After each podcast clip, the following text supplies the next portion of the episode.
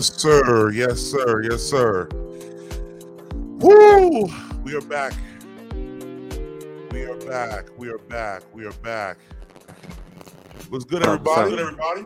Hello, hello. Oh, it's been a long time. Hi. A lot has happened. It has has. happened. Mhm. I'm not gonna let, I'm not gonna finish it. Uh this is Pastor Dudley. What's going on, everybody? Uh Northeastern family and family um extended. We are excited here. It's your confessions family back again. Goodness, uh it has been a long, long time since we have uh talked. This is all me. This is my fault. Um We nobody meeting- else took the blame, Dudley. It's fine. yeah, yeah, it's my fault. Camp meeting is the preparation for camp meeting is Oh, it's camp meeting. I thought it was the Celtics. Oh, let's go there. Yes. Already, You know come what I on mean? the date. brought Yes. it up. You know, the Celtics have made the NBA finals. We're not gonna talk about Yes, last go night. Celtics. Mm, You know what I'm saying? So um, I'm right now. I'm feeling very green. Hmm, Um, so I'm excited about that. But right, but uh, right. we want to we, we just want to say we're here. We we you know we we know we haven't been with you guys in a while. I think since um April. Um and now it's June. Can you believe that? Um, but we're here back with another episode, and uh, we're we're just thankful for uh, your presence with us. Um, to Confessions family, uh, thank you guys for your uh, support in that regard. So, guys, how you guys how you guys been these last couple of weeks? You guys good? Everyone's good. surviving, adulting. You know, Oh yes, that's a Mhm. Mm-hmm. good way to put it. Yeah, yeah. I, I um, I, I- I feel like there's been a lot of um, a lot of things that I feel like we could have made a podcast for over this last season. Mhm. Um, one of the things that really jumped out to me was the the Buffalo shooting. Mm. Uh, subsequently, with the Milwaukee shooting and the um, California shooting, and then Texas hit- came, came like a week after. Yeah. Mhm. Ah, this is this is And great. Did you hear? I think it was yesterday. There was a mass shooting in a church in Nigeria. Yes. Yes. Nearly, nearly And this sixty there was people. also one in Tulsa, Oklahoma. Crazy. That's right. That, in Oklahoma, right? That's Yeah. right. That's right. That's right. That's right. Right. Right. Um, yeah. So it's been um, it's been an ordeal. Um, so the, the, the- this is definitely something I, I felt like it was a reason for us to jump on. Um, and yet today I felt like it was important for us to um, get back on, namely because something kind of really hit me, and I, I, I br- I brought it to the team for us to discuss. Um, and and the topic for today, what we're going to be discussing uh, today, is really a, uh, you can you, you can talk about church hurt, and you can talk about um, people's opinions and views of the church, but we really wanted to look about um, the church that doesn't really care about us, and uh, we don't really care about the church, and and there's a lot of people who feel that way. A lot, a lot of people have come to a conclusion of how they relate to their church and how they have sort of disassociated themselves from um, its loyalties um, and everything under the sun. And I, I, I- I sort of felt the need uh, to say to, to, to talk about this. But let me let me put two caveats out. Let me put two caveats out bef- before we get into it. Um, the first caveat I'd like to suggest, man, which one do I want to say first? Okay, the first caveat I want to say is this kind of this kind of sprung on to me after I heard after I saw a image I showed you guys in the text message in our group chat of um the the the age disparity that's happening right now at the general conference session that's happening and i looked at the age um the age group and i said you know it's 2022 the youth are the church of today hmm um, who said that quote? Who knows? Unknown. Um, but uh, and apparently it must be unknown because nobody wants to claim that. nobody wants to claim that. Um, and so I, I, I sort of felt a type of way about that. I felt the type of way about the fact that you know we have a world that the world church is in discussion about things and yet the general public, at least my, myself, count me to be ignorant. The general public doesn't necessarily have a sense of what's going on. What are the what are the topics being discussed? Who are the people that's going to be elected? You know, yada yada yada. And I know we're gonna we can talk about all the reasons why our our church isn't format isn't formatted that way. There are people who are running whatever. Um but but th- it's just a lack of transparency right in this in in the whole thing. And so that that was one reason why i felt like i wanted to talk about it. But the second thing is as important as the first is that i've always been count me to be a per count me to be the church defendant right? I think i've i've been dudley a lot longer than i've been past dudley um, so I'm not, I'm not, um, I'm not trying to get to a point where I feel like I, I need to defend the church because I'm a pastor. But I'm always the type of person where I'm very, I'm very hesitant on church bashing. I'm, I'm very, I, am very careful about that. I, I don't like to do topics like these for the sake of doing them because I feel like a lot of people ride that train. Mm. You know what I'm saying? Because yeah. they just feel, you know what I'm saying? Because it, it, it, it people just just love violence. They choose violence. They want to see destruction. They, they they, they like they like hurt, and so they're just w- w- willing to, you know, do that. And I don't like to do that. So this is not. I don't think that this. I, at least I'm not. The goal of today wasn't necessarily to just create havoc or to have a conversation to just bash the church. Because the reality is, I love the church in all of its imperfections. Thank you, sir. Mm-hmm. In all of its imperfections. Mm-hmm. You know what I'm saying? Count it. Oh, you know, I'm an employee of the church. And so, of course, you're going to love the church, right? Um, but I love the church. I love the church because I grew up in the church. So I understand there's a lot of things that are wrong with the church. I'm not here to bash it. But I do think it's important for us to have conversations about things for the sole thing of gaining certain perspective. And also, hopefully, that this conversation isn't just pushing people to the ledge, but hopefully that will pull people back off the ledge mm-hmm. with this conversation, hoping and praying. Mm-hmm. They say the prayers of a, of a righteous person availeth much. So Ingrid, you pray for us before we went on live. So I'm mm-hmm. going to be righteous or not. Right. Um, but yo, E, you said you you you have um you actually have the the graphic. Yes, I'll the pull it up. Yes, um, let me screen share it. Pull it up. This, this, Um, these are the numbers for from GC. right. This is the this is the numbers for for for for GC for the delegates at least, Yeah. right? Yeah. Okay. Um, yeah, it's it's what you shared with us earlier this week. Right, right, right, right. right. Man, Put it on your on your screen so people can see it. yeah, that's what I'm trying to do. But for some reason, you know what? My computer up. Oh, here it is. Mm.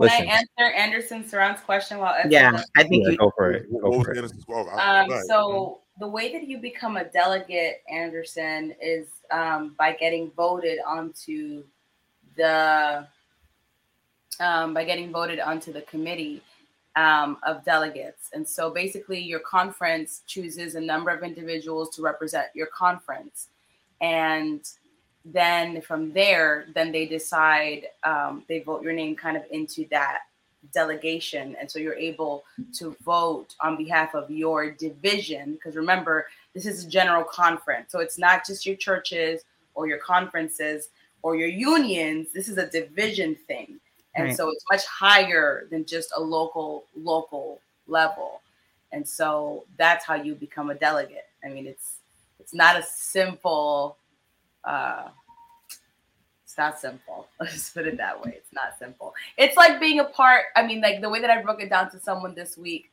I was explaining to them how Hillary won the popular vote, but Trump won office. And I was explaining the difference between local votes and the whole constituency of votes that's made up by states. And then, so even if they win the majority of, like, say, Houston, Texas, where Texas has four major metropolitans, right? Dallas, Houston, San Antonio and Austin, they Democrat win those areas, but all those little hunky tonk towns around those areas are red. So even though those major hubs are blue and most people populate those hubs, the other major hubs get it, making the state red. So it's the same kind of thing when it comes to voting on a church conference division general conference level. Yeah. Uh, but um, I, the more you know. Go ahead. I think I think um, I, I think it's this might be another another podcast that we need to have about the discussion of the framework and the structure of the conference in general. Um, maybe I maybe I don't want to have that conversation. Um, but yeah, I I I feel like I, feel like there's a lot that is left on the table, um, and it keeps us away from um doing things that are, are that are necessary for us to be involved with what's going on in the church. And so right. it comes to the, conclusion of it doesn't seem as if the church really cares about my opinion and subsequently it doesn't seem like there's a lot of people who care about the churches like like you like we want we, if we wanted to talk about gc today i don't know if a lot of people cared right i don't think a lot of people even know that gc is happening right now like today as we speak i don't i just don't think people are interested because so much that has come from gc in the past has infuriated individuals to the point where they just don't care yeah I got the. I, got, I was I got, on the floor. I was on the floor in 2015. Really? Really? There was a delegate, so your family was allowed. It was pre-COVID, right? Your right. family was allowed to sit with you, so she had enough tickets for my father and myself to sit with her. And when that vote for, you know, when that vote came out to commission to ordain women based on divisions, that was the recommendation. And a lot of people did not understand what they were voting for. A mm-hmm. lot of people in GC, English is their third language. So, you know, you're presenting all these things in English as if the translators are speaking just as fast. And I can tell you, I had the Spanish translation in my ear, and they were not translating the vote properly. So when you got Latin Americans voting on whether or not women should be ordained, that's an obvious absolute no. So they're thinking, oh, they're going to ordain them everywhere. And so they were like voting no. And that was just, it was just a very sad sight to see. I think the saddest sight was to see um, a female go to the mic, an American female go to the mic and speak against it and um, it was just a very disheartening thing to see. Mm. And to be honest, and quite frankly, after that, I said to myself, I don't think I ever want to go to a GC again, even though, understandably so, mm-hmm. GC is where these rules are made. It, it's like where these policies are created. And so we don't want to talk about the fact that this major body of people that represent, and, and let's just be honest, the, the the picture does actually show who the majority is in the church right now. I think it's uncomfortable to talk about the fact that those between the ages of 40 and 59 are the majority of the church. They are. And so to have them there coming up with the policies and setting in place the procedures of the church, unfortunately, I can understand why. They're the ones that are voting the delegates into place in the first place. They're not going to vote their grandchildren to go and represent them. It, and it's a sad thing. They mm. always say the youth is is the head of the church tomorrow. That's what they love to say. Oh, tomorrow never tomorrow. comes. And I'm sitting there like, what? No, it's today. like, yeah. And the problem is, is mm, yeah. Mm-hmm. You drink my water. Tomorrow never comes. tomorrow, tomorrow never comes. Mm. Okay. I have children and I'm still the church of tomorrow. So let's not even. Yeah, it's a problem. It's a problem. Dudley, you need sound effects. Play yeah. you, for real, I do. I do need sound effects in this joint. Yeah, for real. So, so it, it's it's it's um it's a hard it's a hard pill to swallow. Especially people people who, who who still care about it. The reality is a lot of people who, who don't, right? Well, if we're circling back, coming back full circle, a lot of people who don't, a lot of people who kind of over it. Um, especially our our our generation, we are we don't really stay and fight. You know, we kind of like, all right, if you guys want it, you guys want it. It is what it is, and we, you know, we just go and do our own thing. Um, which which which speaks really now to the sense of where uh, we are as um, as believers, um, where the average uh, church member is. Um, COVID really didn't do a, a, good service to us in that regard of of helping us to really care about the success of our church. A lot of people just kind of became their own independent person or whatever the case may be. Um, so I guess the, what what I want to do is I, I wanted to have um, pose some questions to you guys. Uh, we can pose some questions to those who are watching and those who are listening um, as to where you are and, and how do you handle uh, certain things. Um, cool. Cool. Is that cool? Got it. All right. Did you, Um, can, can we start with Erica's question? What, where, where, where's Erica's question? Erica Paris. No, Uh, the next one that she. she the has next one, the next one, next one, next one, next one. I got it. I got it. Honestly, is be is being a part of a church organization necessary to salvation? Okay. Ooh, me teacher. Mm-hmm. Mm-hmm. Go.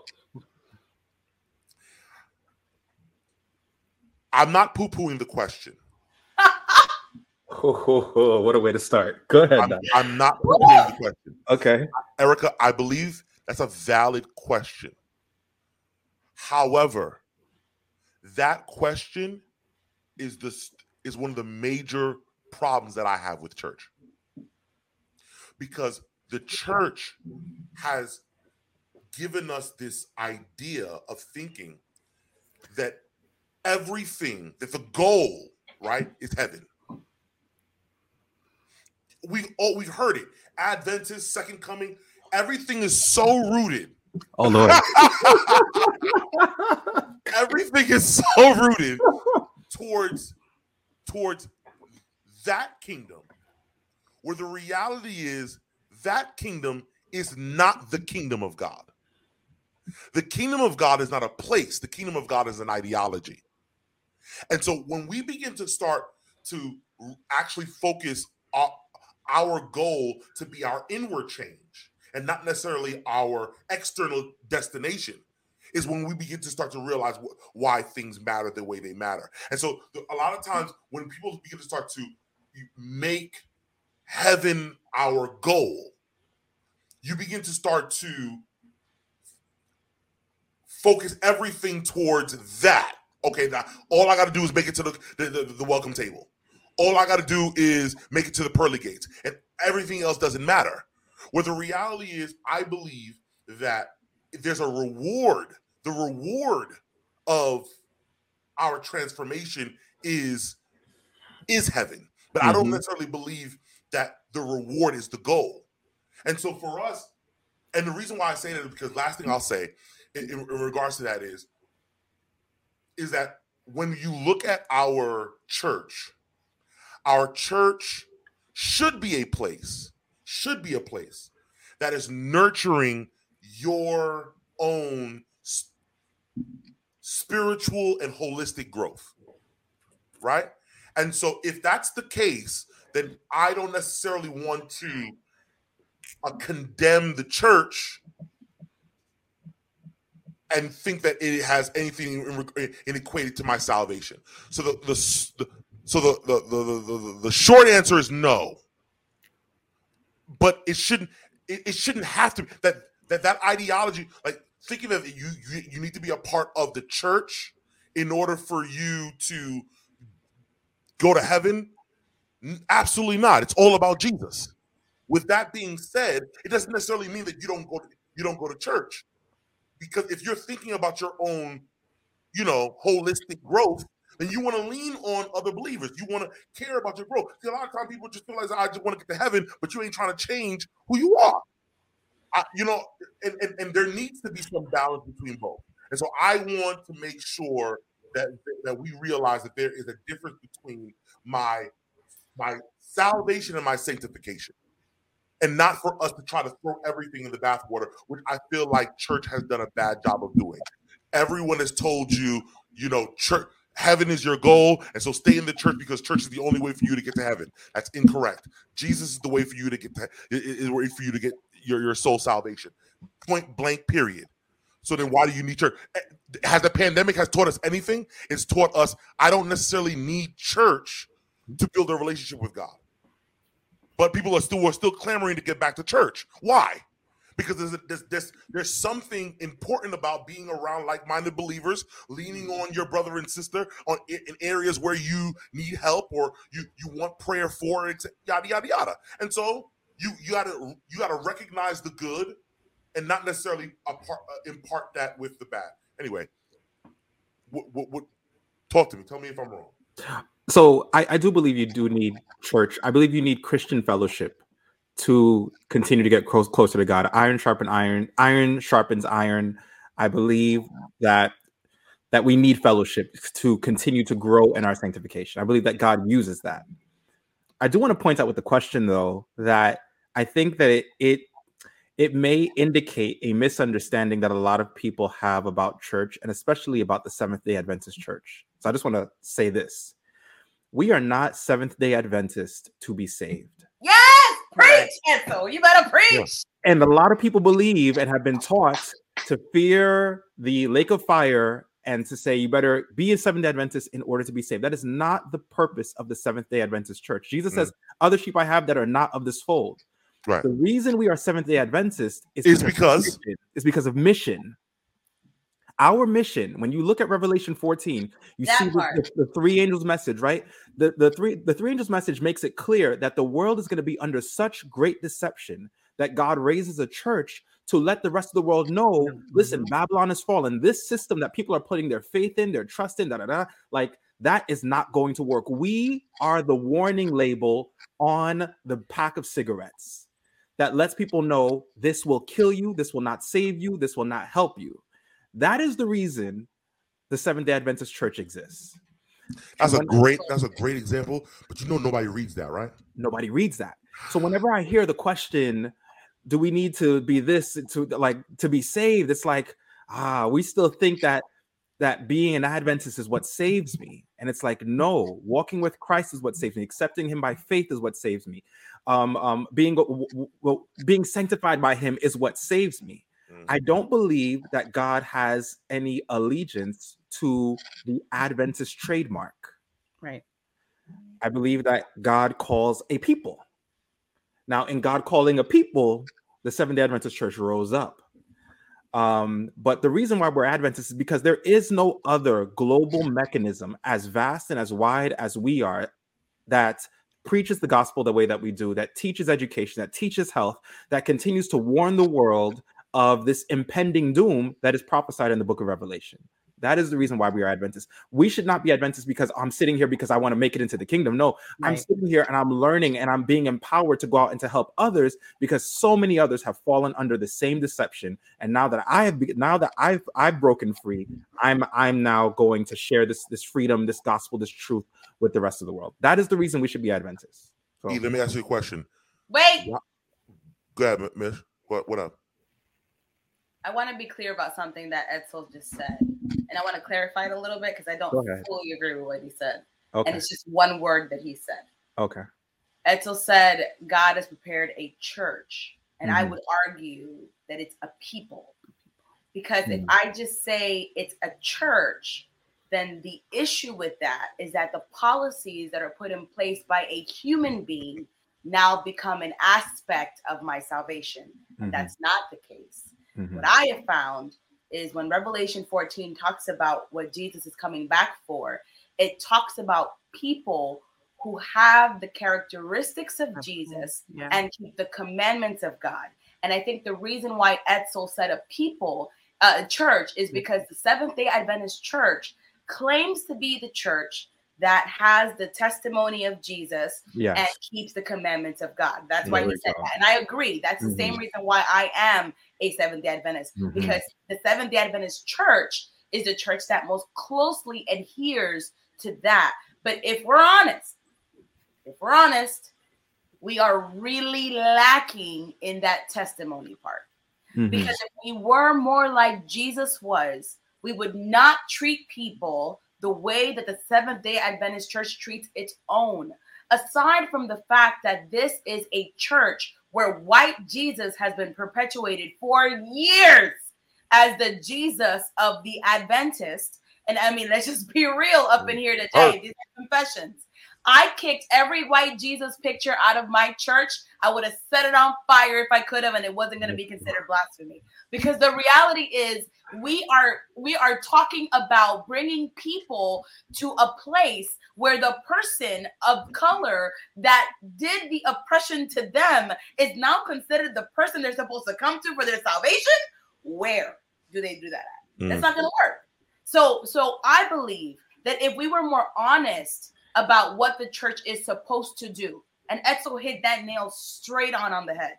Our job was mission. This church was started as a movement by people that were 15 and 17 and 21, and they were out there in the field because they came from a place of disappointment.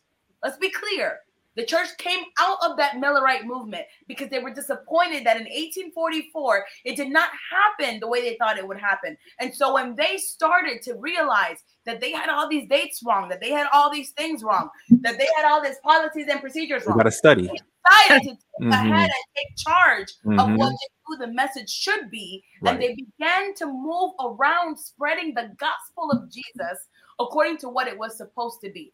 And let me tell you, they didn't always have it right. Because if you remember, there was a GC session where Ellen White had to stand by two young guys who were preaching the same doctrine Mhm. about sanctification. And what saves people is not works, Mhm. but grace. Mhm. And the church almost split because of that. So Mhm. I feel like people do not know. People do not know what exactly. There's a motion on the floor. I second. There's a motion. There's a motion on the floor. I so move. People don't understand what it means to be an Adventist because they don't understand their history. And if you don't know your history, you're doomed to repeat the mistakes of the past, which is what we're seeing right now. And so, give me two more minutes. Let me make this very clear. What salvation is, how are you saved? The Bible is clear. The Bible says you claim Jesus as your personal savior, and in that moment, you are justified. That's it. You're not sanctified, you're Mhm. justified, which Mhm. means his righteousness becomes your righteousness. Let's keep going. Now that I'm justified, what's the process? Well, the process is God will work on you. And this is where the church comes in. I always tell people go where you grow. And the reason why I say that is because Jesus will grow you in the places that you need to grow the most. And usually, if you stick to the Adventist church long enough, you will realize that that iron will sharpen you pretty sharply because you will either become deeper into your beliefs or you're going to just completely leave. And I'll tell you what, as a person who has left in the past but came back, I can tell you that when I made the decision to become a seven day Adventist for the second time, it was a permanent decision, unshakable, because Right. I found out about God for myself. And as I grew in my relationship with God, I was justified and now I'm being sanctified. There are things He is working out of me, He is working on me. Then, when He comes back, when everybody, when He comes back, not tomorrow, Mhm, I'll- mhm. I will then be glorified. And that's the process of perfection. It will not happen while you're here on earth. It It's will happen theology. you are in heaven. Right before you Mhm. go, in a blink of an eye, the Bible says. That's when you will be able to have that perfection, that glorification will happen. And this process of sanctification takes forever. It's a long process because every time I think I'm better, and Ellen White said it herself, the closer I get to Christ, the more of my dirtiness I see. Because Mhm. if you Right. are in this church and you feel like you're perfect, you are in the wrong church and you are in the wrong place because you should be in heaven with Enoch. So I'm just saying, the problem is as a church, Etzel, to answer why, or actually, Dudley, you started with this question. Why doesn't the church tell people that this is the process of sanctification? Because we're afraid. That if people actually knew, It's more than that. Come on, it's more than that. That's what I'm trying to get to. It's hear more me, than hear that. me, hear me, hear me. The church is afraid that if people was were actually able to choose based on their knowledge and not fear, that they wouldn't stay. If people knew that Hmm. they're sanctified, that, that I'm sorry, that they're saved and they don't have to do anything for their salvation, they may never come to church. I That don't fear completely agree with that. cripples Yeah. Like, l- let, you you, have me- you know, have me and let up me for- say up this, You were, right? you were right there. right there. that is- Yeah. It's You fear. know, It's listen, fear. It's I, fear. I'm a, I, I've been, a, I'm a lifelong Seventh Day Adventist. I'm a lifelong member of my current church. You have to- have to, Which give is- a You don't have to resume. give your Very rare. No, no, no, no, no. But I'm just, I'm just saying that to say that I don't agree with the statement because I feel like knowledge empowers you to do something for others, right? The knowledge that I've gained has helped me to influence the young people that I work with Right. and to try to give them the knowledge to understand exactly what you just said, but the importance of continuing to pass it on to future generations. I tell them, my daughters don't want to hear me. I need you to be my mouthpiece to keep my girls in the church and to teach them the importance of relationship and sanctification and how they will be saved Were you the taught that? was I taught that not at a young age, but That's what I'm I saying. learned, but right, I hear Nah. you with that. I But- hear you with that, Michelle. I really do. However, there were people, mentors that surrounded me that did teach me that. And it didn't make me feel like I didn't need to be at church. It empowered me and made me want to be there and want to give that information that I should have received at a younger age to younger people. The other thing though is this: we don't like to read. We don't read. We don't read the Sabbath school lesson. We don't read the books that we have. We don't read any of We don't read the Bible. We don't read the Bible. nothing. We don't read the Bible. I grew up with this little book all over the house called Steps to Christ. All over the place. It Different was covers. back seat. It was it was it was everywhere. And I different covers, right? The Yep. different names. It was everywhere. I never read that thing until I was about 23. 23. And my mind was blown. And I was like, I've just learned about sanctification. So I can't just put it on, oh, they haven't taught us. It's like, listen, some of us we lazy. We want to hear the sermon. Go, say, they, they, they you are a it. pastor. Do you teach I wasn't a pastor people? when I read it. I wasn't a pastor no, no, when I no, read no, no, it. I'm not saying when you were Oh. 23. I'm saying right Okay. now. Do Okay. you teach the people the way that I just said it? Oh yeah, hundred percent. Absolutely. Okay. Mhm. So does Dudley. So do I. So does Ingrid. Right? But I'm speaking about what I was taught growing up. I was not taught about grace. I Mm-hmm. was taught about rules and regulations. Turn off the TV. Don't watch cartoons. Don't drink coffee. Don't eat shrimp. But did your I teachers know about grace? of Adventism. But did, did your teachers know about grace? Because I believe that the generations that didn't teach us No, they didn't. Right. Well, So you're proving clear. my They point. had steps of, they had No. steps to Christ too. Yeah, right, right, right. But the point is, it wasn't fear. That that's not. It wasn't fear that they didn't teach you. Like, oh, you're gonna leave the church if we don't teach you this. They it was ignorance. Exactly. And that's exactly what I was going to say because didn't lack of education is quite evident in the previous generations, not just in the church, but in every aspect of their lives, right? And as we have become more Mhm. educated in so many different ways, I think that we, you know, we have this platform where we can do what they didn't do. I'm a little, I'm, I'm a little leaning. I'm listening to Michelle, I'm leaning a little bit to what Michelle is saying because because the book, the steps of Christ, was there then too. You, you know what it was? Let's just call it what it is. There were certain people. I'm not, I'm not bashing everybody, but there were certain people who, who, who, who found it convenient hmm that that that that grace was left out of the message. Yes. Okay. It was Yes, it, it worked in favor. It worked in favor of the organization. And throwing out the drums And they're still throwing out the drums Right. and throwing out the cultural ethnic Right. diversity How of the do you church. know that? Because Oh, that's they were afraid of rebellion. So it wasn't us. Why did I say it was us? Oh, Okay. no, I didn't say it was a. I mean, oh yeah, I Okay. know. I Okay. said it was Us. fear. I didn't say from who. Right. Interesting. Okay, okay, fine. So I think we all agree with That's that. Hey, Right? listen, We all I agree don't, with I that. don't agree. I was like, what you talking about? We all agree with that. You see what I'm saying? Guys, So- who indoctrinated our parents? Who came into our islands and told our parents in order to go to church they have to wear stockings and Mhm. skirts that were down below their below their shoes? Hats. And they still do it to this day. Yeah. In Hawaii, you cannot preach if you're not wearing a suit jacket in 117 degree humid weather. Come on.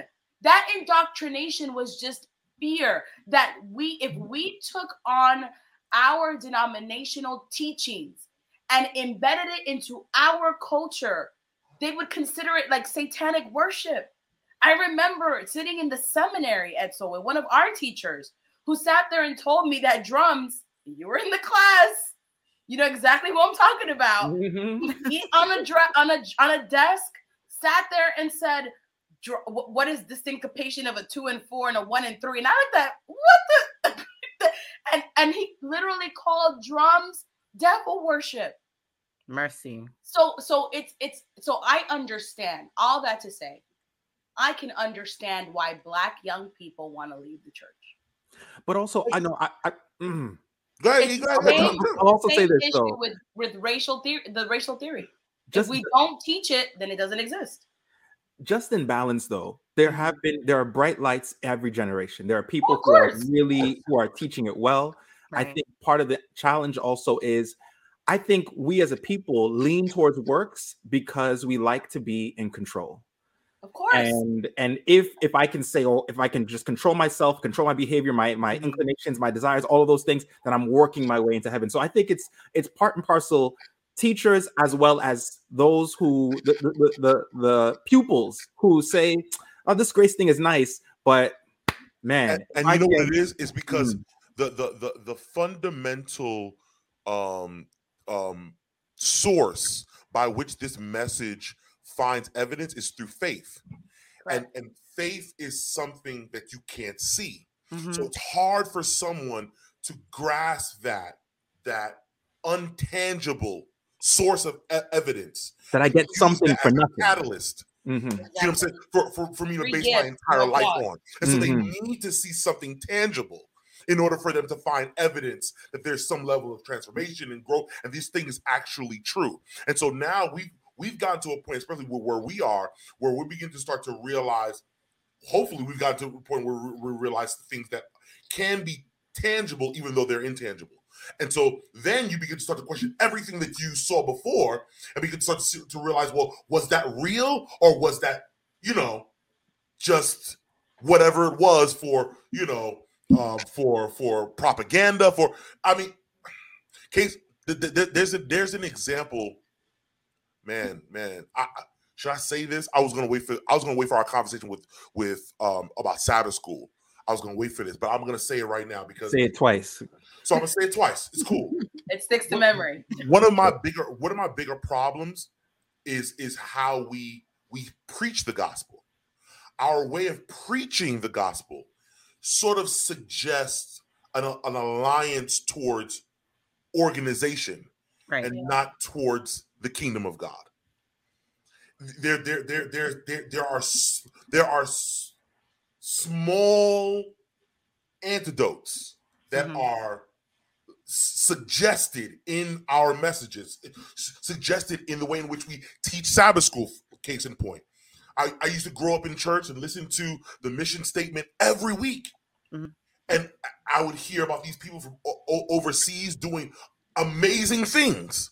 You know, you know, getting transformed, right? Their hearts being transformed, their lives being changed. And at the end of the day, we want to credit the fact that they found out about the Sabbath. Mm hmm Mm hmm works So support your local church. Right. Because it was about them coming to understand that Saturday was the Sabbath, right. Was the reason why they found Jesus. I right literally saw that this week at church. right. And I'm literally on some, nah, bro. Watch this. Watch this. What is the affirmation of faith in most Advent? The affirmation I'm not even talking about, oh, of faith in most Adventist churches. And so What So- is the text that people So- use to affirm their faith Either in, it's in our churches. It's either Somebody two. tell me. It's either two. It's either two. It's the fourth commandment, Exodus Uh-huh. 28 to 11. It's Exodus 12, uh, Exodus 20, Mhm. 8 to 11. No, no, my, my, church, my church, my church made Right. a revelation. A revelation. Yeah, yeah, Yeah, Revelation it's one, of the, it's one or It's the one other. two. It is not we are saved by grace through faith, not of works, lest any man should boast. It is not for God so loved the world that he gave his only begotten. No, no, no. No. It's we keep the Sabbath. We have the mission. This is how we affirm. You better preach it. That's and that and that's the reason why coming back full circle to that question that Erica gave at the be- top of the hour. Right. That's the reason why I felt like, even though I understand the reason why she's asking that question, that's the problem with that question is because the Yeah. because the church has given a wrong brand as to what actually the church is about, and so you begin to start to think that it's, it's about the it's a, it's about all of the things that you are blessed by because you are saved Right. and not necessarily about the fact that you are saved. You know what I'm saying? It, it, you, you, you begin to start to realize as you look unto Jesus, Jesus imparts in you a power to become more like him.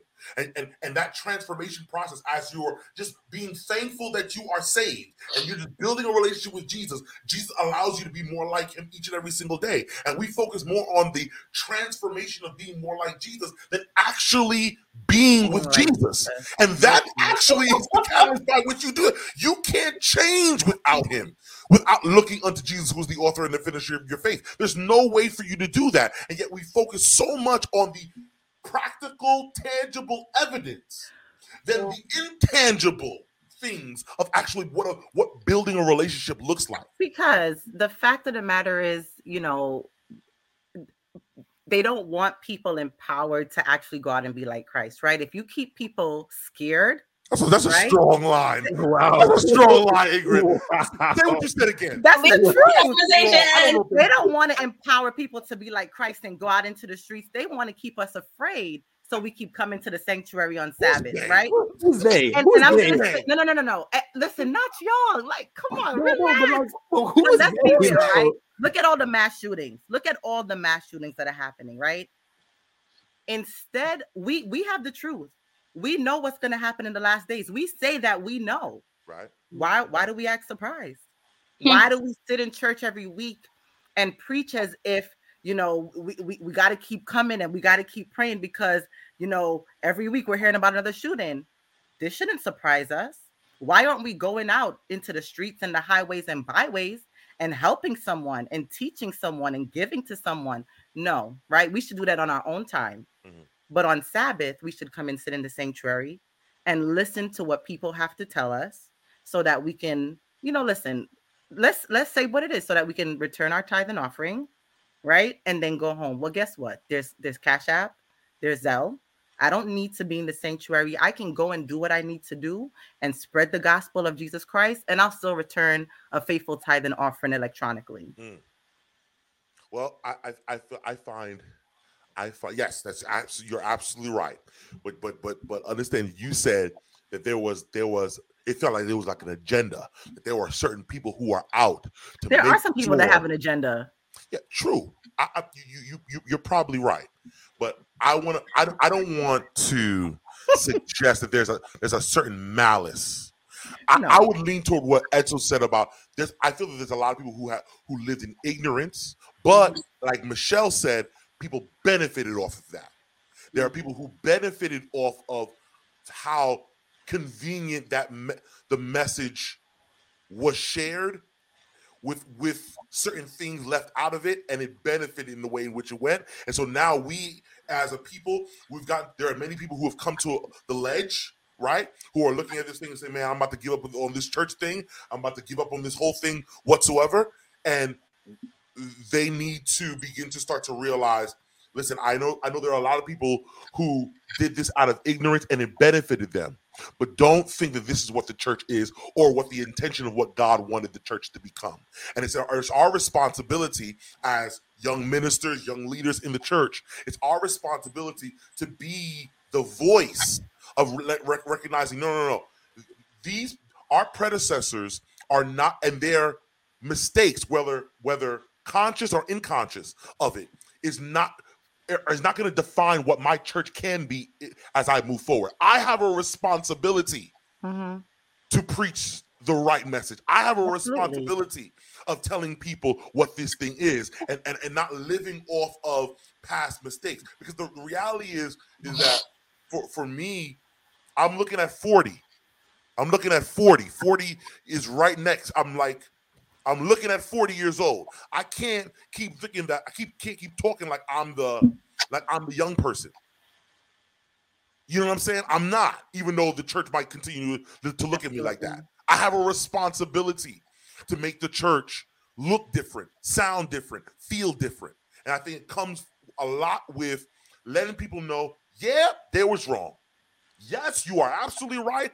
I'm one of the first people that will tell you church was wrong in what they did. There's a lot of propaganda that they did. There was a lot of okey doke that they used to try to keep you in.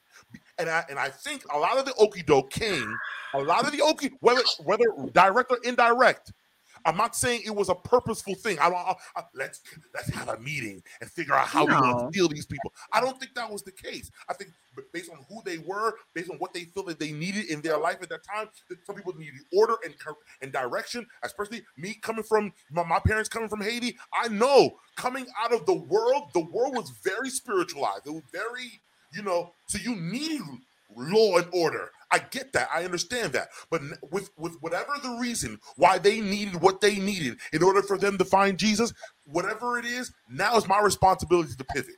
It's my responsibility to show, to teach what the church is supposed to be in order for us to move forward and not allow people to come to the conclusion of saying, well, the church is always going to be what they taught it to be. No, I have a responsibility and you have a responsibility to learn to read those steps Absolutely. of Christ books. And not to just go to your own conclusion and say, well, yep, it is what Listen. it is. They, they made a mistake. So it's therefore the reason why no. I'm, I'm leaving the church. I love the church, right? And I'm never going to leave this church. However, when I listen to my young people, they're not invested into this church because no one takes the time to know what their needs are, right? You're talking about needs, right? If you if you stay in the mindset of where you've always been and you're not taking the time to learn about your members and what their needs are, it doesn't matter how much you continue to do what you've been doing, people will leave, right? They'll either leave and go somewhere where their needs are being met, or they'll leave and they'll have their relationship with Christ outside of the church. Yeah. That's it. So I just want to say this, right? Because I think that it is easy for people to build this straw man. And I know that's not what you're doing, Pastor Dudley, of, mm. of like these people are trying to do these things. And this is why we need you. you are such, a, you're such right? the balance. Like that's Let him be Switzerland. That's his right. job. That's your job. Yeah. I appreciate you, man. That's right? what Esso saved in my phone. I'm not saying that. There we go. Sounds like that. I'm sorry. Like, right. yeah, yeah. It's so it's it's not that. It is that historically in our DNA, it's works in our in the DNA of the church, and we're still learning to outgrow that, and it continues right. to manifest. So when you come out of the great disappointment, and people are like, "All right, we study long enough, we study hard enough, we we we, we learn this habit, we do all these things, we're gonna work our way." In. It took about forty years between the great disappointment and the acceptance of righteousness by faith. So all those writings, there's still that influence that still continues to bleed over, and people, because we love control, we take it as well, and because we also we don't train our children in sanctification, what we do is that we teach our children the stove is hot, don't touch it. And we yes. never mature them in their faith to say, now that you're a little bit older, let's not just say that the stove is hot. And this is how you use the stove. And this is what we do, right? We say, the movies are evil, don't go, right? Why? Them, right. We don't teach them why. We don't, we don't teach them oh no like be careful about what you let what you let your, your eyes linger on right? There wherever you are. you can go watch. Yeah exactly right? So then that stuff begins to mutate into oh i can't look at evil things. Her skirt is a little too short.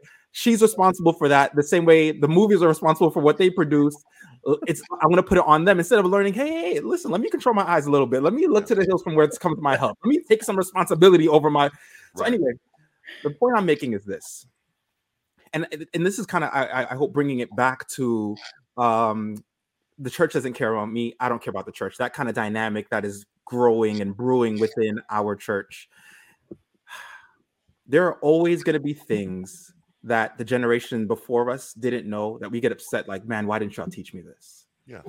and part of being a child and dealing with parents and part of being a church member as well dealing with older folks is getting to the point where we can forgive our parents the older generations for giving us the best of what they knew at the time. Mm-hmm. Absolutely. and the fact that it may not have been the it may not have been what we needed or what we wanted but they still gave like it, i believe it has to happen for for for young people with their parents. You get to a point where you're like man how come i didn't have this? How come and you realize you look back at the sex circumstance you get some context over time you're like man all right it wasn't the best but it was what it was what you knew to give. Right. And we- that's true. Our churches as In- well in some regards. in right? some regards in, some regards because we still have a Yeah. lot of individuals in our churches that refuse to do better who refuse they know they see they've seen the outcome and they've heard and they've listened and they Yeah, but should have Jesus learned talked about them. He said, "Let the wheat grow with the tares." Right. You know, I- Yeah, I, want to and make it clear. Edsel said something because because because Ingrid, you said something, and I was like, "Whoa!" so, uh, listen, the reason why I became a pastor, Mhm. other than my calling to Christ, Jesus went to the synagogue every Sabbath, as was his custom. Mhm. As was his custom. synagogue was absolutely. full of Pharisees. The synagogue was full of Sadducees.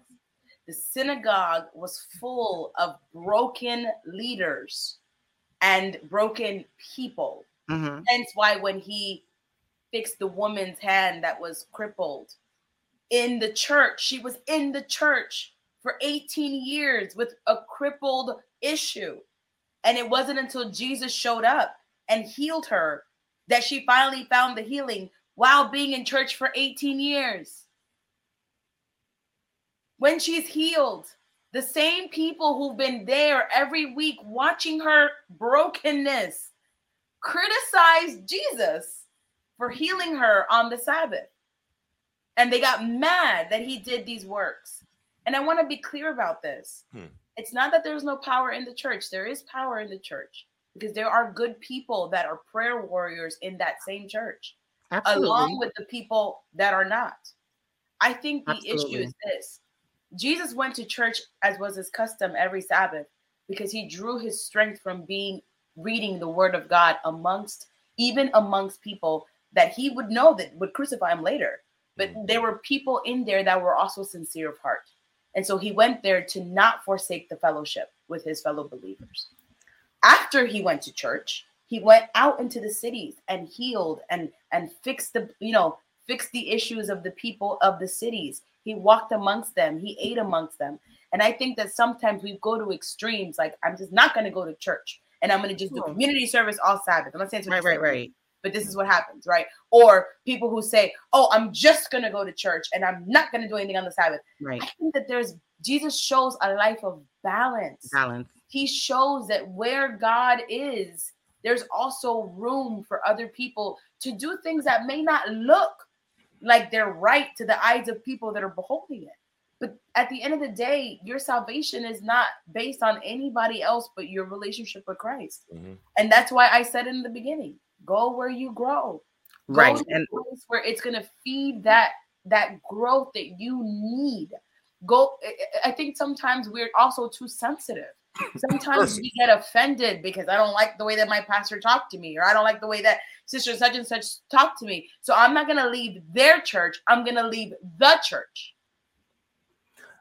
So, what do you do when you feel like you're stuck between the organization and the mission? Okay. Right. Your own personal work, Exactly. your local church? exactly where I'm getting because I think we're- we're at a point where I think let's begin to start to identify actual people right and where they are in certain circles. Let's help some people tonight, guys. yeah so By I, I just want to shout out our comment section. Our comment section is so fire.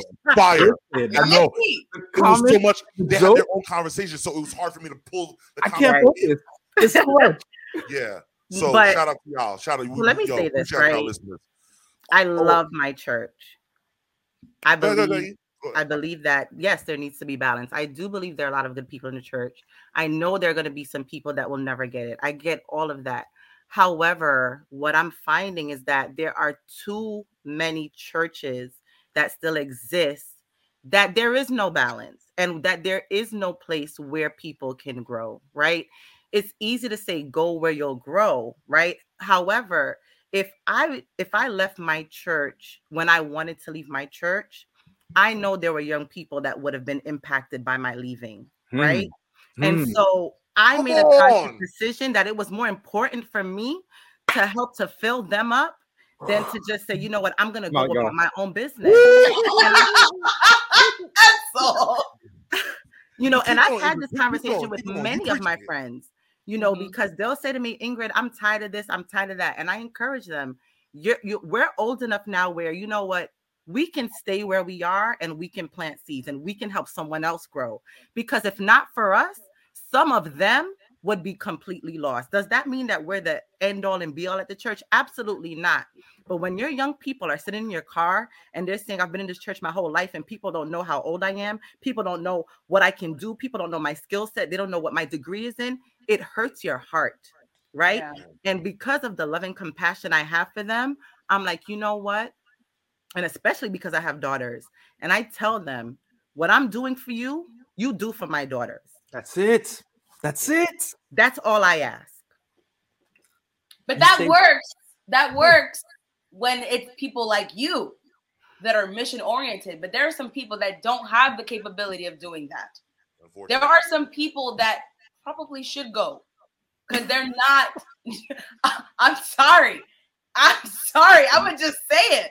There are some people that I'm like, just, just go, go, go So, so, so, how do you tell the difference between iron sharpening? Uh, because iron sharpening iron, that's a process where there's friction, there's heat. Like Absolutely. th- that's not comfortable, right? That description, right? And so, how do you tell the difference in your church between iron sharpening iron and this is not a space where I can grow? I gotta go. Oy. So I I I I- I find I think that I think didn't hear your come- question. I was reading the comment section. It was lit. It. So I, I I feel like uh, it, it really comes it really comes a lot from okay let's just call a lot of things also from what it is too this is this is why what ingrid was said really hit me i think it hit a lot of people who are who are listening we make a lot of decisions based on what we want based versus what we're convicted to, to do. And there needs to be a difference. We especially our generation we gotta call ourselves out a little bit.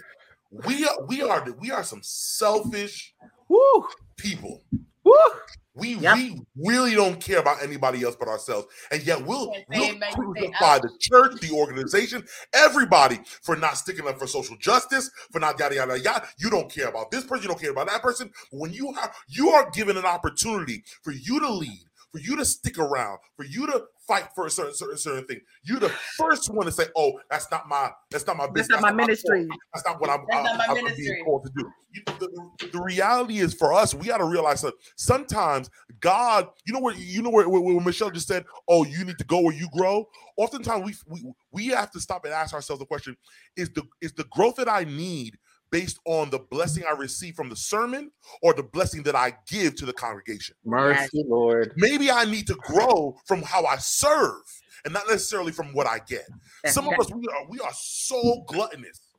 We are Woo! we, we, we, we just want to just oh I'm I'm gonna stick I'm gonna I'm gonna stick to this church I'm gonna go to this church based on who the preacher's gonna be and or, or and how great they sound or how what the music is. And those small little churches who need that change who need that perspective can't get it because that that person up and left and it was the easier thing for them to do. So you got to ask yourself what what is God convicting you to do? Some people I have no problem. If if God is convicting you to leave no problem. But you got to be honest about what your decision is and stop, That's stop right. saying oh it's for me and for my own personal yada yada yada because a lot of times we we we do that thinking that it's God talking and it wasn't God it was you boo boo Mm. That's it. Mhm. That's it. And that happens because we supplement the study of the word with the sermon. period So now I'm subject to whatever the preacher says and not to my own personal study so I can pour out because I'm empty if the preacher it doesn't come with a word. Yeah. I'm done. To the point that we begin to, to parse sermons you know now everybody becomes their own Loud. becomes their own like you know a, a, a, a- a sermon judger they begin to start to you know what i'm saying uh, like, like they've been studying theology for X amount of years. Mercy. You, you're so used to listening to sermons rather than having your own word. Mercy. And, and I and I and I find a You're lot not of times otherwise. people people who aren't growing through the week with their own word. That that I, there's no no wonder why you come into church looking for, with your perspective looking to get. You wasn't getting anything throughout the week, so you don't have a spirit of giving, of nur- of nurturing, of being able to. Anyway, I, I want to pivot because there's some people. There's some people who hmm. I, I, I want to hmm. talk off a ledge. There's some people who I want to talk off a ledge. There's a question that we had in, in, in our prep in our text in, in our, in our text group that I want to bring up. Here's the mm-hmm. question. Here's the question I'm going to put out to you guys. You guys can answer. Anybody in the chat, answer this question because we ain't experts. You don't got to tell them. They gonna You know what answer. yeah, Alright, here we- here we for real. I love my church, but I've lost hope slash trust in the organization. What should I do? Again, here's the question. Here it is. I love my church, but I lost hope. I've lost trust in the organization. What should I do? I really hope Mitzi didn't leave because I think that she's not hearing us. And I think that sometimes what happens when we are in conversations like this is that we've been hurt and we have certain trauma that's happening and our ears are triggered by certain words and so we hear things that aren't necessarily being said the way that we're understanding them um so i just saw her post so good she didn't leave so Yes. edsel can you can you tackle this one Huh. um It's hard. it's hard it's it's not easy i think man man i've been trying to think of how to approach this one i think it's important to know why you joined your church if you're still here for the sake of salvation you're going to be so frustrated and upset if you're here for mission you're going to see problems as an opportunity to solve them as an opportunity to get involved i think we're too old at this point now i'm speaking to millennials especially because we're on facebook right Yep. we're too old to talk about the problems in the church without talking about ourselves like because Right. we're we're the church it's Right. us if you're in a position where you are here's what it is here's the answer you love your local church but you look at organization you look at the fact that when black people are killed in the streets in america we don't hear much if anything at all from our gc president we look at the social issues that we care so much about and we just don't see the church organizationally really taking a stance or, or an approach that supports these things I, I think it's very tempting to look at other organizations and say man why isn't my church doing that mm-hmm. and I felt that. I've been there. The peace God has given me is this one, it frustrates me and it angers me. Let me just say that. But the second thing is this whenever we hear about how God uses broken people to preach the gospel, to do good works, to reach others, to be a blessing, we say, Amen, praise the Lord. And one of the things that God revealed to me recently was like, I don't just use broken people, individuals, I use broken groups of people as well. Like when you look at Israel of old, they didn't have it all together. There were issues that they had collectively. And God was like, I'm still going to use them to be a blessing to the nation. And it, it it shifted something for me in that I was like, I can't just celebrate that God can use this broken individual. I've got to trust and also celebrate that God is u- using also this broken grouping of people as well, and that. He still called this people to do a great work. Um, so if you love your local church, but you have lost hope or trust in your organization, I want to, I just, I'll just say this. I don't think it's going to get better. I don't think that there's ever going to be a time where it's like, oh, we get our- we get our act together organizationally. I think that as a people, we can do that. But I think organizations go the way of organizations, which means they, they lean towards self-preservation. And it's So Sorry. the last thing I'll say is this. As you know, you know, whenever you're reading scripture, sometimes like you read yourself into the scripture, you think, oh, I'm I'm David, I'm Paul. Like you you see yourself in the character. As David's, there will always be Saul's, there will always be organizational issues. And when you look at the life of David, especially when he was on the run, the way that David maintained his, his integrity, was one, he stayed faithful to the Lord. Two, he did not touch God's anointing. And I know, as contrary as that seems and as that may feel to many of us, David had David could have lost the kingdom if he had killed King Saul. He said, I'm going to trust God to take care of that other stuff. I know what God has called me to do. I'm going to be faithful to that. And as much as the rest of this may break my heart, God is going to work it out. And in the process of time, God did. So that is what I hold on to, what I cling to. I'm like, let me be faithful. Let me let me do what God has called me to do and allow God to just deal with the rest of it. It doesn't mean I'm not active. It doesn't mean I'm not fighting for greater things and for better things, but I'm also not going to give people who are faithless so much power over my faith. Right. What what go ahead, Ingrid, go ahead. Sorry. No, I was, you know, so I work for the Department of Education, right? And I'll just leave it at that because that's an organization that has a lot of issues and it's very broken. But in the school that I work in, we make a conscious effort to touch the students in our community, right? I've also had the opportunity to interact with a lot of individuals from different faiths and you know people that really love their church. And the fact of the matter is most organizations are broken. So exactly. whether I leave Adventism and become a Jehovah's Witness, a Catholic, or whatever, it's gonna be the same. I'm gonna be exposed to the same brokenness, right? Mm-hmm. So if I love my church and I believe mm-hmm. in its mission mm-hmm.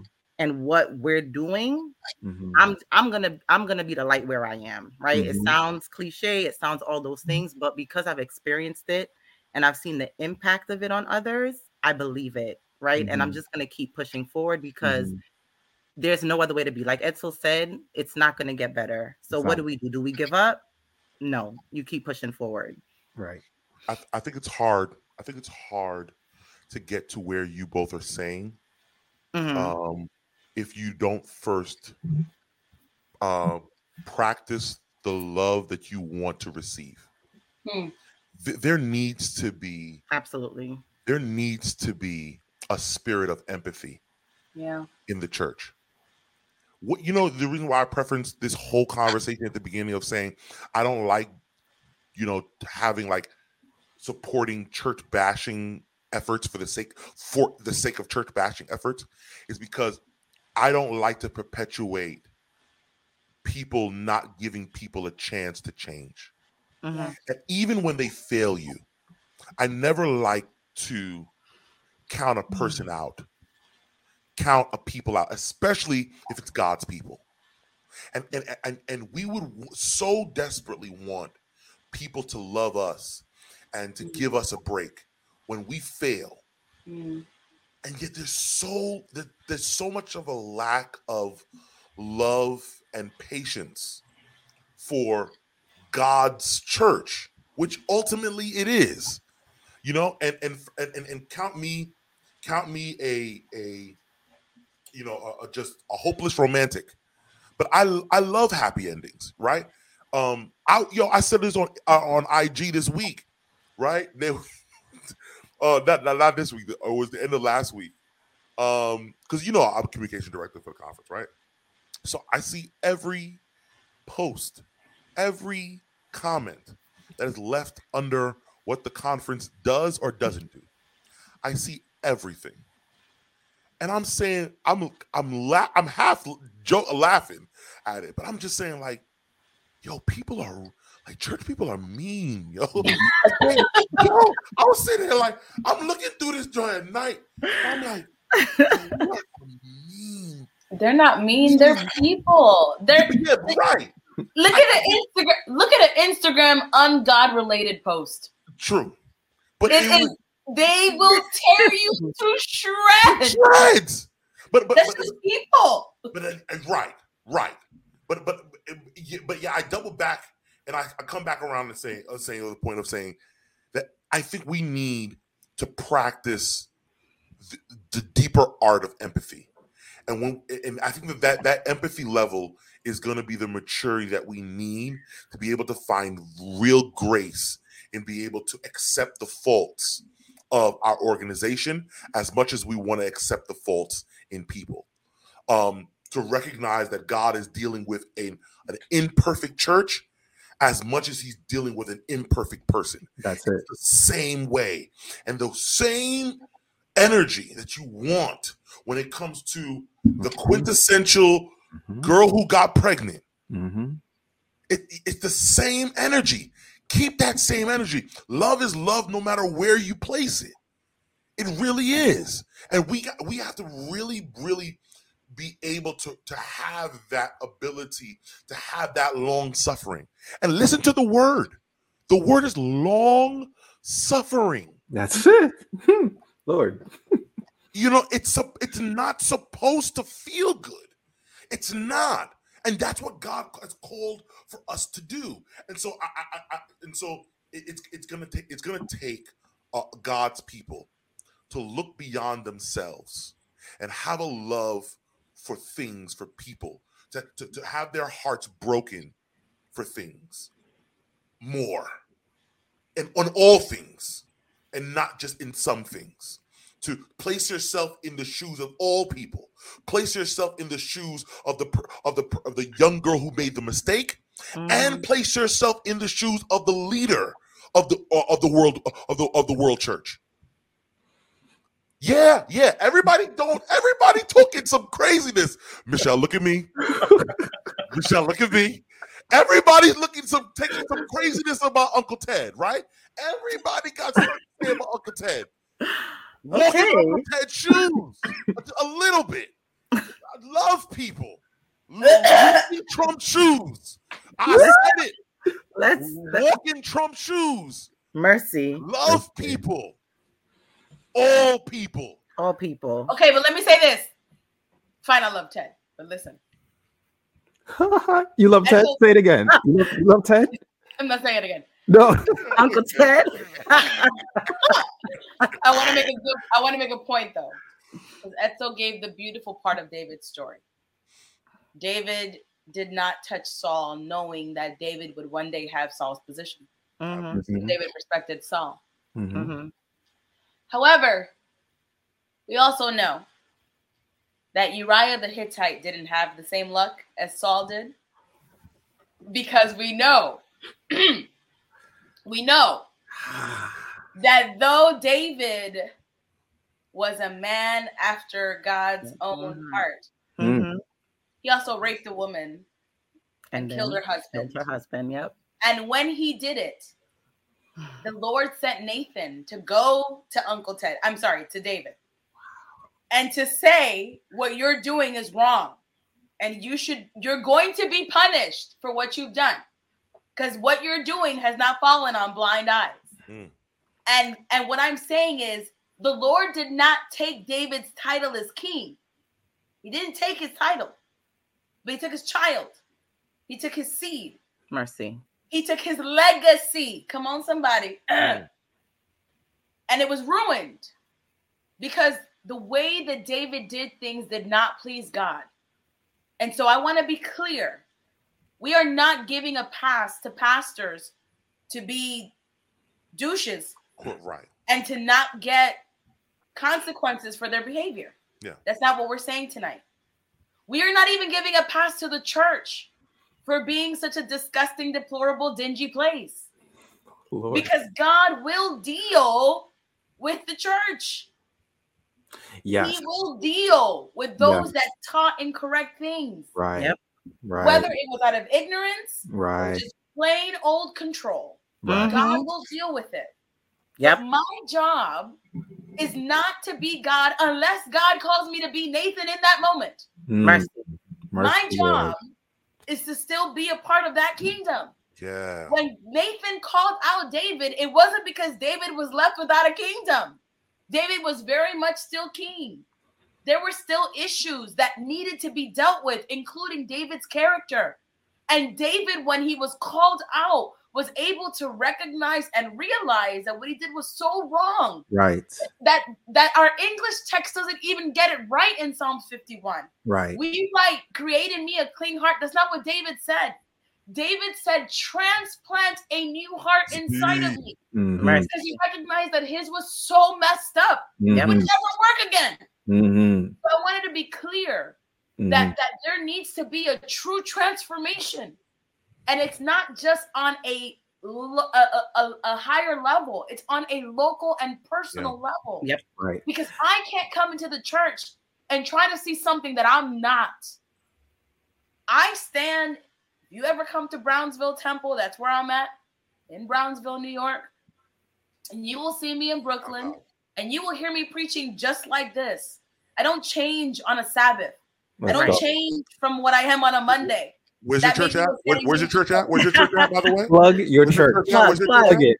Plug it. No, no, no. I'm not gonna say it again. I'm just they can rewind. All I'm saying is. All it, I'm girl. saying is, all I'm saying is, what I work on myself being on Monday through Friday, that's what I give on Saturday. So if I'm not working on myself, my church will feel it on Saturday.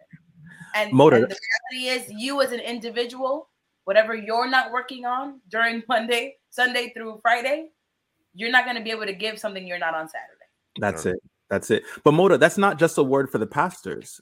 David rise to power and then becoming what he despised is a word for every generation that looks up and says, When I get there, I'm going to be Mhm. different. And it continues Mhm. to perpetuate the same foolishness that hurt other generations. Yeah. We all have the propensity that once we get power, position, or privilege to become what we despise. And what David, what David was when he was younger, he wasn't that when he was older, unfortunately. So I think it's a, it's a it's a word of warning to every single one of us. The last thing I'll stay on this is this. I think last thing is there are some of us. The Bible tells us that we wrestle not against flesh and blood, but against powers and principalities. But however, whenever we get into church conflict, we tend to forget that, and we think Oh yeah. this person and that person and this organization and, and so on and so forth. For a lot of us, the enemy knows that he will never get us to go cheat or to go drinking or to go smoking, do any of those things. He knows that the way to get you is through Mm. Offense. If I can mm. get somebody to Offense. offend you while you are at church, Yep. somebody to hurt you, somebody Yep. to disrespect you, then you will lose all of your faith and all of your religion. So I want to remind us that it is not just broken people, but that there is an enemy who is working.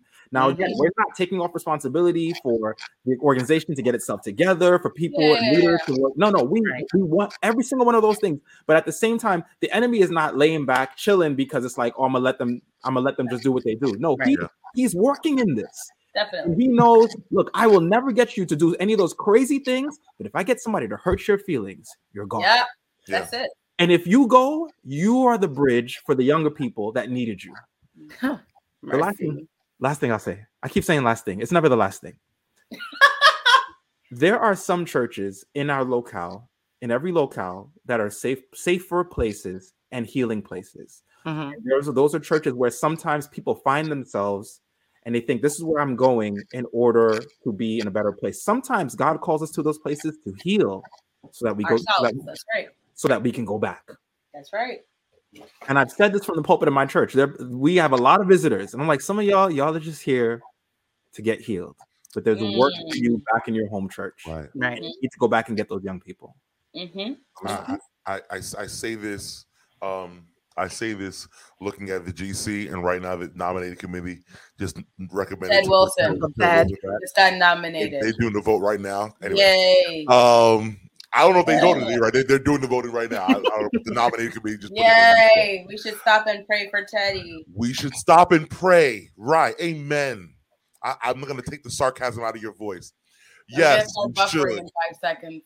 So, so, so I, E, I completely agree with what you're saying because if you look at the story of of Naaman, for example, right, Mhm. and having to go to the River Jordan to get his healing, Mhm.